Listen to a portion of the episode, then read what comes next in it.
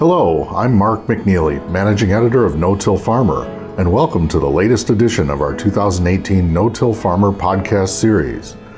Our program features Sjoerd Duiker, a no-till and cover crop researcher from Penn State University. This presentation, titled Can I Increase Soil Organic Matter by 1% This Year? is part one of a two part series and is brought to you by Montag Manufacturing. I encourage you to subscribe to this series currently available in iTunes, the Google Play Store, SoundCloud, Stitcher Radio, and TuneIn Radio. Subscribing will allow you to receive an alert about upcoming episodes when they're released. I'd like to take a moment to thank Montag Manufacturing for sponsoring today's episode. Montag Manufacturing is your fertilizing equipment specialist, offering dry, liquid, and complete fertilizer systems as well as auto steer carts. Montag's precision fertilizer placement solutions will reduce your rate, increase your yield, and assist your stewardship goals.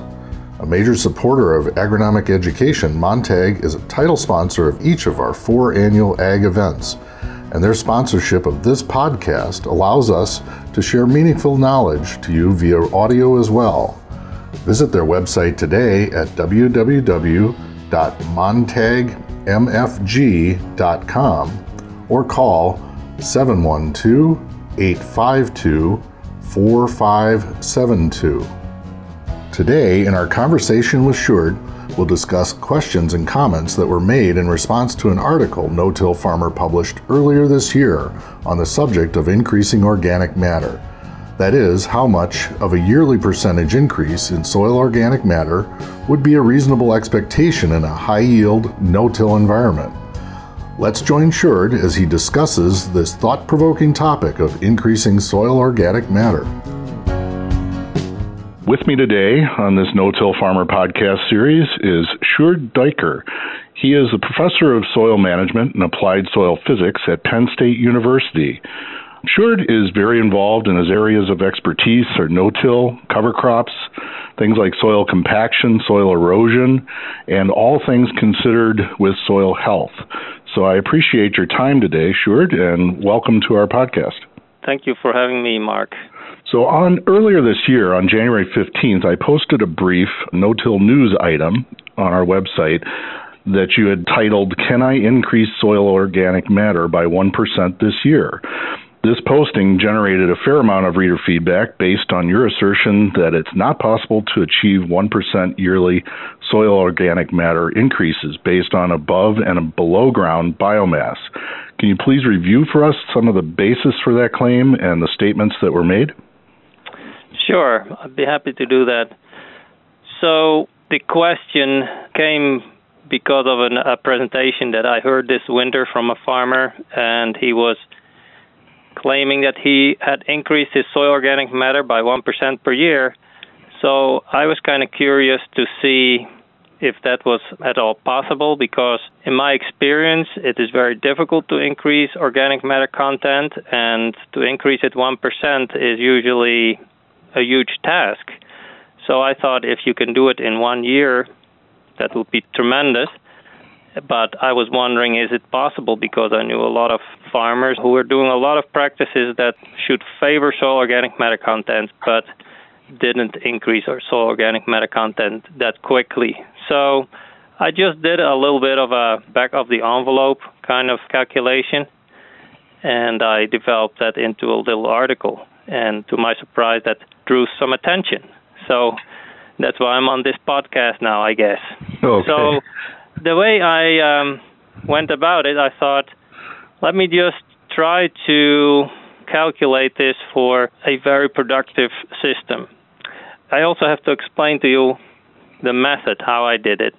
I'm assuming that all the organic matter comes from photosynthesis eventually. So it comes from the carbon in the atmosphere that is sequestered through photosynthesis, through plant growth and then the organic matter is either deposited on top of the soil or in root matter incorporated into the soil. And I didn't calculate things like exudates or mycorrhizae, but they are reliant on the photosynthetates that are produced by the plant. So I was looking at the maximum amount of carbon that could be sequestered by a very productive crop. And I also included a cover crop just to make sure I maximize the carbon input. And then I calculated how much carbon do we actually sequester, and then what would that be in terms of organic matter. So what I did, I calculated a corn crop of 200 bushels per acre yield. Then I calculated how much dry matter that was, 9,464 pounds of dry grain per acre. I assumed you would harvest the grain on a normal farming operation, you would do that. So that would be removed, but you still have the crop residue that's remaining. And you also have the root matter. So typically for a corn crop, the amount of crop residue is about the same as the amount of grain per acre. So that would also be 9,464 pounds of crop residue that would be deposited on top of the ground. And then you have the roots, which for an annual crop is typically 20% of the above ground dry matter is root matter. So when I added that, that made 11,357 pounds of dry matter per acre. Now, then I assumed that you would grow a cover crop of rye with a yield of 5,000 pounds. That is quite high. If you can do that in our environment here in Pennsylvania, at least, or in the Midwest, you would do very well. If you can grow a crop of rye after grain, corn grain, that produces 5,000 pounds, that would be a lot. So you have 5,000 pounds of rye cover crop and then 1,000 pounds of root mass from the rye. So when I added all that up, I came to a little bit more than 17,000 pounds of plant matter from the corn and from the rye, from above ground residue and roots. Part of that is then carbon. Not all the dry matter is carbon, only 40% of it is carbon. So that makes about 7,000 pounds of carbon in roots and stover. And then I compared that with how much carbon it would be in a 1% of organic matter in the soil. So I took a one acre slice of soil that weighs 2 million pounds. That's to 6.7 inches depth. And I took that because when we report or talk about soil organic matter content, we typically talk about soil organic matter content to the depth of soil sampling, which we usually take soil fertility sample, and that is to about six inches. So that's why I took that 6.7 inch depth. So that's 2 million pounds of soil. 1% of that would be 20,000 pounds. So that would contain 58% carbon. And so 1% of organic matter in the soil to 6.7 inch depth that would equal 11,600 pounds of carbon. So here we have a corn crop plus a rye cover crop producing about 7,000 pounds of carbon per acre and a very highly productive system versus the carbon in 1% of organic matter being more than 11,000 pounds. So when you compare that, it doesn't add up. And you cannot increase the organic carbon content or the organic matter content by 1% per year if you take such a system, based on the assumptions that I use. And I didn't even take into account that a lot of the carbon that you add in crop residue and in root matter actually never becomes organic matter in the soil because you, you lose a lot due to decomposition. So, in effect, only about 10 to 20 percent would end up becoming organic matter in the soil. So I came to the end conclusion that a realistic number to shoot for is a tenth of a percent increase per year, and that in that case you would be doing a very good job, and that would not be easy to achieve, even a tenth of a percent of organic matter increase in a year and that goes along with a lot of what our no-till farmers are reporting. However, contrary to that, we did have some comments, and actually, that's the nature of this podcast was generated from those reader comments. And we do appreciate comments that our readers give us on our website. So many of the reader comments for that news article focused on the fact that you are not taking into consideration nature's kind of liquid carbon pathways, such as exchanges taking place in soils from root exudates and mycorrhizal activity. Now, you touched on this a bit earlier. Could you please address the importance of microbial biomass within soils in the context of influencing this soil organic matter? Of course, that is very important for soil health, and that liquid carbon pathway is very important for building organic matter content. But I think the fundamental concept that a lot of people don't seem to get right is that that carbon still originates in the photosynthesis of the crops that you grow or the vegetation that is growing on the soil. I mean, the mycorrhizae and all the other microbial matter in the soil, they are not able to sequester carbon through photosynthesis. At least that is what we understand from many, many scientific studies that have been done. They rely on the carbon that has been sequestered by the plants.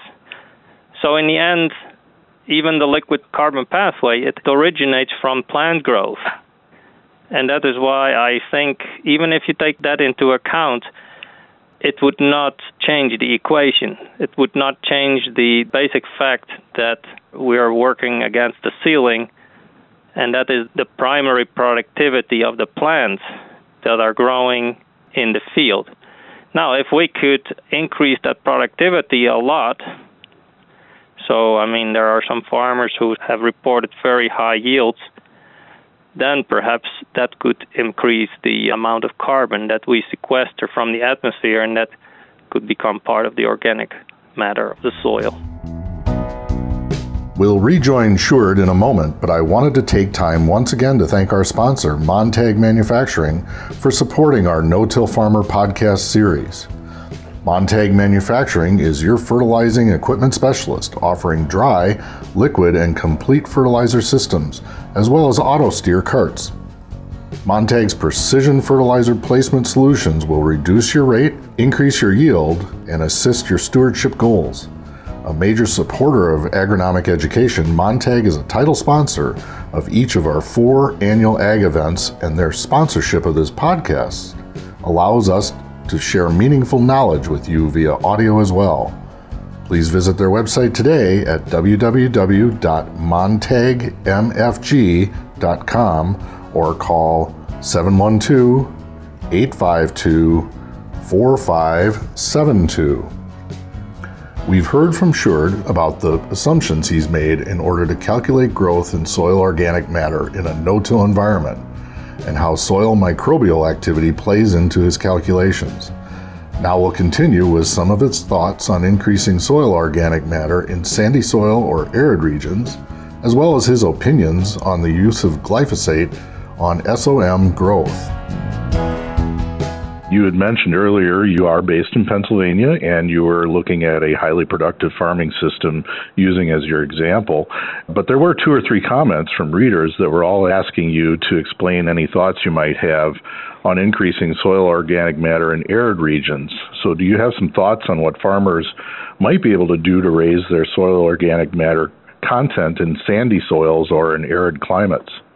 That is very challenging really you are very much more limited by what you can do just because of the productivity of the land. The amount of organic matter is always a function of the plant growth that you have there, except if you import organic matter from elsewhere, like if you use compost that was produced somewhere else and then add it to the soil or manure or something like that.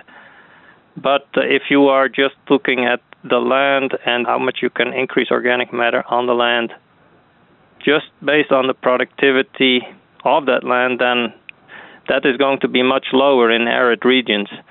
Increasing organic matter content in sandy soils is also very challenging because of the different way the soil aggregates.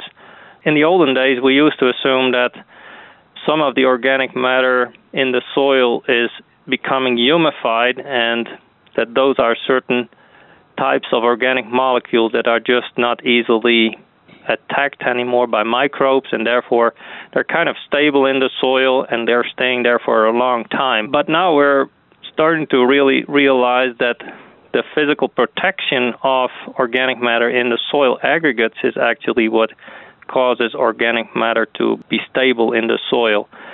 So, in a sandy soil, you have much less enmeshment or connections between the soil particles and, and organic matter, and also a, a lot less protection of the organic matter in aggregates. That's why we have in a sandy soil much lower organic matter content than, say, in a, a clay soil or a silt loam soil. So it's just hard. Perhaps one way would be to grow perennial grasses as much as you can in a grazing system or so. If you can maintain the root systems in those soils and permanent vegetation, I think that would be one method. And I'll come back to that grazing in another question here, but one reader actually focused on the chances of substantial increases in soil organic matter through the limiting of or complete discontinuation of using glyphosate, claiming that it limits and or kills microbial activity. What are some of your thoughts on the impact fertilizers or herbicides have as they relate to soil organic matter increases, or you know, does there need to be more research on fertilizers and herbicides? Yes. Now here we come into a very controversial area, probably with glyphosate being under the gun. Well, there's a lot being said about glyphosate that is not really supported by a lot of science, and it's more like based on hype. I also think there's still a lot of need for new work and, and more research to be done on the effects of glyphosate. But just in preparation for this podcast, I did review some scientific studies that looked at the effect of glyphosate on the soil biota. And what you find is there is a wide variety of results that people are getting. Uh, a lot often depends on the methodology that they use the rate of glyphosate that people use to study that, how they do it in the in the lab or in the field, and so you get a whole range of different results. Now I'm not an expert in this area, but what I did find from these studies is that certain bacteria in the soil, so certain microbes, they use glyphosate as a food source.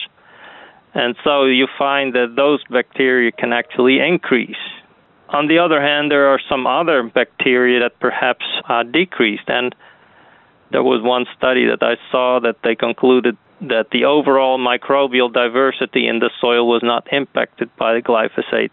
But then there's other studies, and you will find that they do find some effects.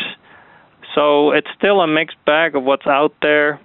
There's also a lot of new methods that people use to understand this better. For example, you can just measure the effect of glyphosate on soil respiration. Now, that is just a combined effect of that glyphosate on all the different microbes that are in the soil fungi, bacteria, whatever it is, protozoa, and so forth.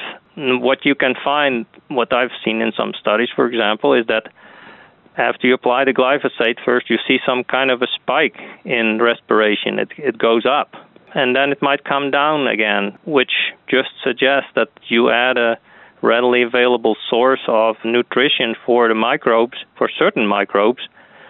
So there might be some bacteria that are favored while others are inhibited. Then you need other methods to determine which bacteria are favored and which ones are not. And so I think there are still a lot of new research going on in this area. I'm also looking forward to learning more about the effects of glyphosate on the soil.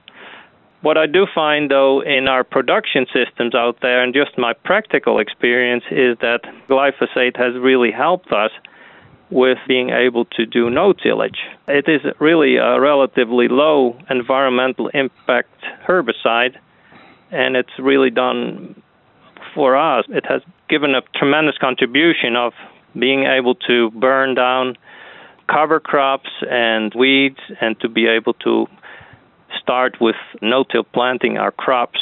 And then I don't see it in the field that that has a negative effect on the microbial diversity or indicator species like earthworms. We don't see that they are negatively affected by the glyphosate. I think if it had a very big impact, we would very readily see that. So I'm a little bit skeptical about those very dramatic stories, And uh, so far, I feel it is a great product that helps us do no tillage. Now, regarding fertilizers, you have all these trade offs in uh, agriculture. The main one I think we look at is nitrogen because, well, it has a very big effect on microbial activity in the soil, but it also has a very big effect on plant growth. So, you know, I started with the premise that the foundation for increasing organic matter is plant growth. So if we increase plant growth by using fertilizers, I think that can have a positive effect on soil organic matter content because our plant productivity is higher. However, if we use too much, then there's some research that has been shown that to be true. If we use too much nitrogen, it can actually contribute to luxury consumption, perhaps, of microbes in the soil, and they start to attack organic matter that is in the soil and decompose it at a rapid rate because they have so much nitrogen available that the plants don't need. So it's just sitting around and microbes can use it. And if there's carbon there, they might start attacking more carbon. And then your organic matter content can actually decrease. So I would say with fertilizers, not over applying them, but they are helping us to increase our plant productivity. So that can help us again with increasing soil organic matter. Thanks again to Sjoerd Duiker. In this first part of a two part series, he's given us insights into the role above ground and below ground biomass play in increasing soil organic matter. Please join us for part two of this episode next month as he will discuss the role crop rotations and manure have in soil organic matter growth, as well as he'll give us some no till tips to help ensure future increases. If you would like to hear more podcasts about plant and soil health and successful strategies for no tilling, please visit no-tillfarmer.com forward slash podcasts. That's no hyphen tillfarmer.com slash podcasts. Again, we'd like to recognize and thank our sponsor, Montag Manufacturing, for helping to make this No Till Farmer podcast series possible. If you have any feedback on today's episode, feel free to drop me an email at mmcneely at lessitermedia.com or give me a call at 262 777 2404. And if you haven't done so already, you can subscribe to this podcast on iTunes or at the Google Play Store to get an alert when future episodes are released. You can also keep up on the latest no till farming news by registering online for our No Till Insider Daily or weekly email updates and the Dryland No Tiller e newsletter. And be sure to follow us on Twitter at No Till Farmer with farmer spelled F A R M R and on our No Till Farmer Facebook page. For Sjoerd Duiker, Montag Manufacturing, and our entire staff here at No Till Farmer, I'm Managing Editor Mark McNeely. Thank you for listening.